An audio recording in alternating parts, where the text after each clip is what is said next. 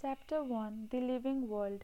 In this chapter, we are going to learn about what is living, diversity in living world, taxonomic categories, and taxonomical aids. Before we begin with the chapter, let's get to know about Ernest Mayr, who was the Harvard University evolutionary biologist and has been known as the Darwin of 20th century. Now let's begin. What is living?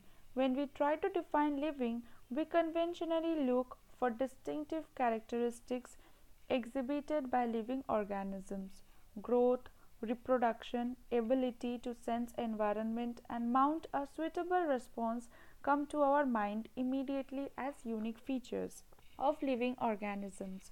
One can add a few more features like metabolism, ability to self replicate, self organize, interact, and emergence to this list. Let us try to understand each of these. All living organisms grow. Increase in mass and increase in number of individuals are twin characteristics of growth.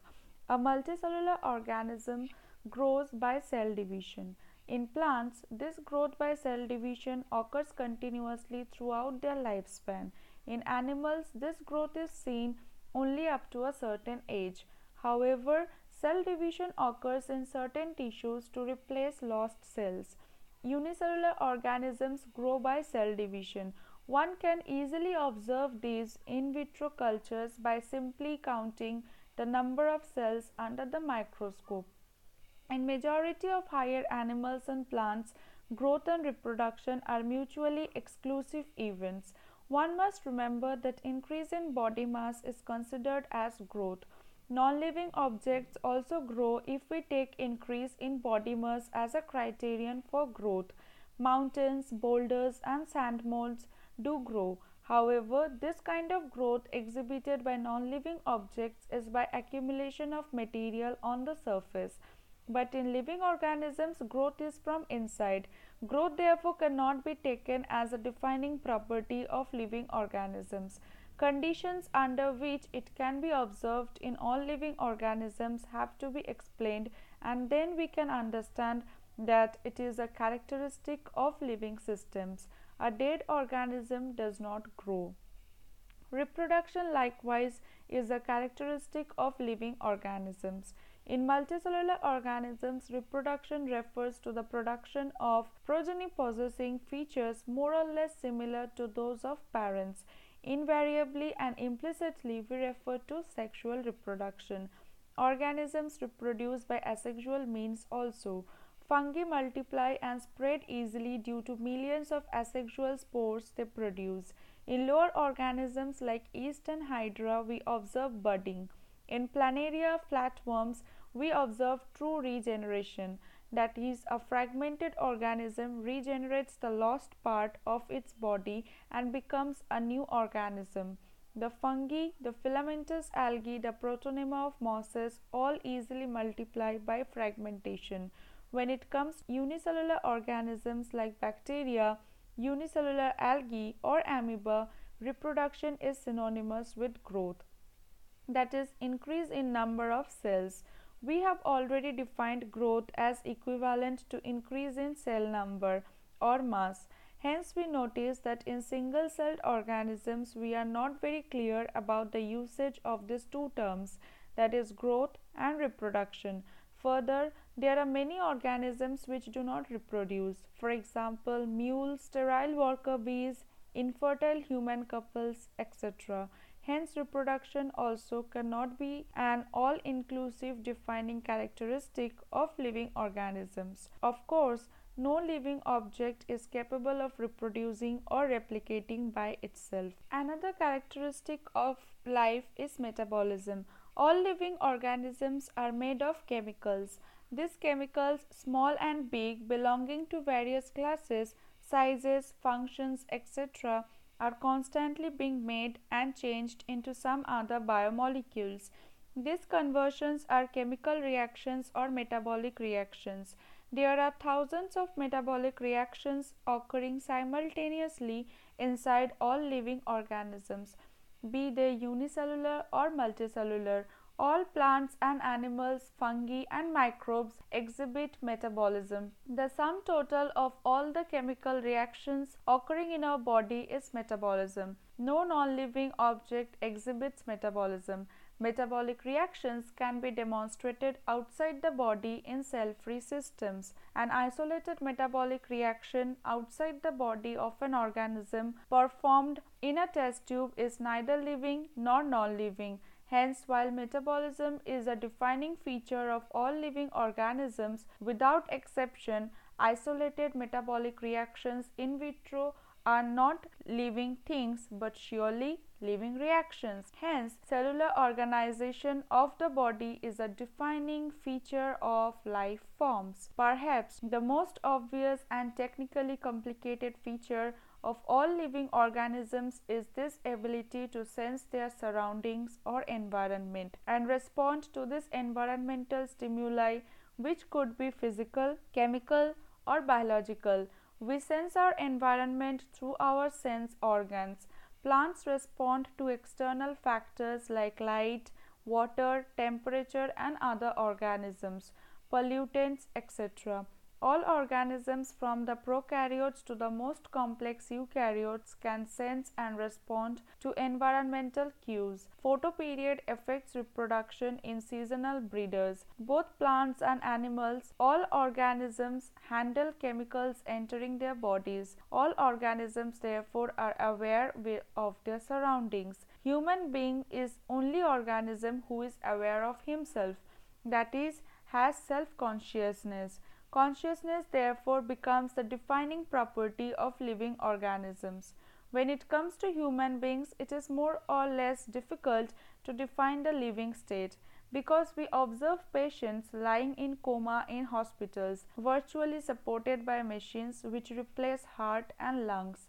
The patient is otherwise brain dead. The patient has no self consciousness, are such patients who never come back to normal life living or non living.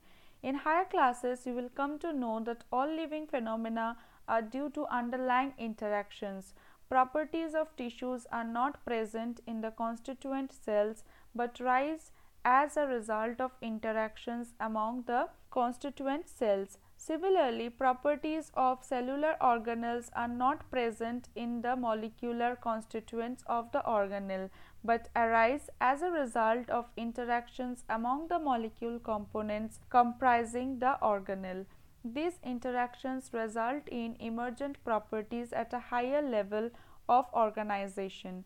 This phenomenon is true in the hierarchy of organizational complexity at all levels. Therefore, we can say that living organisms are self-replicating, evolving and self-regulating interactive systems capable of responding to external stimuli. Biology is the storehouse of life on earth.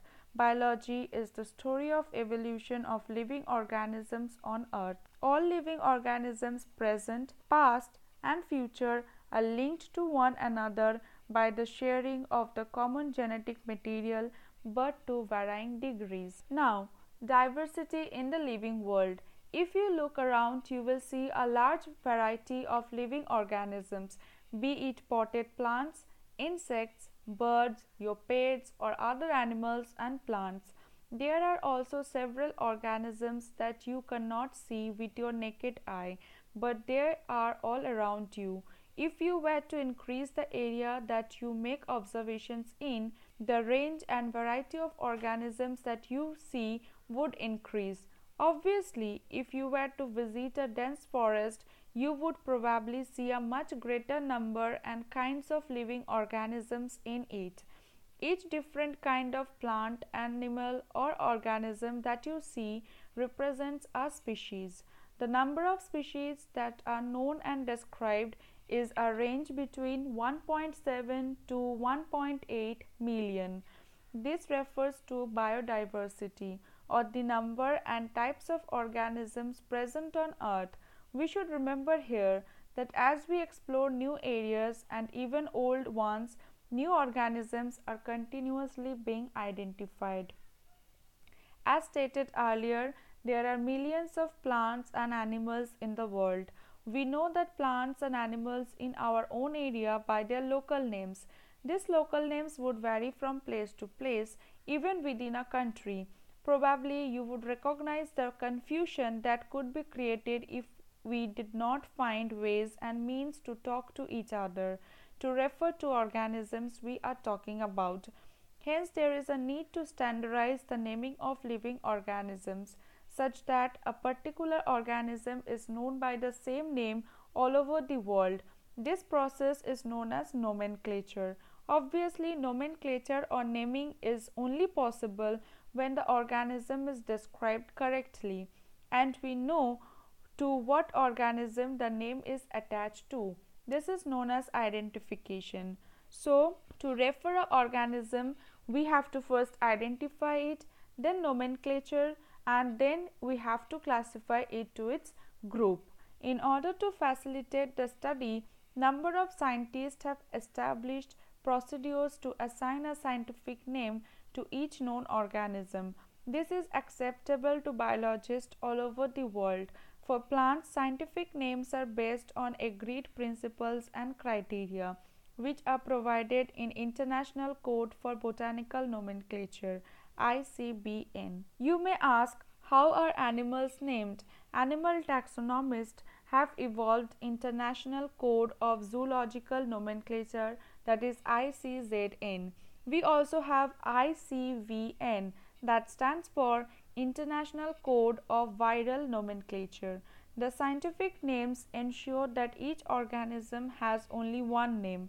Description of any organism should enable the people that is in any part of the world to arrive at the same name.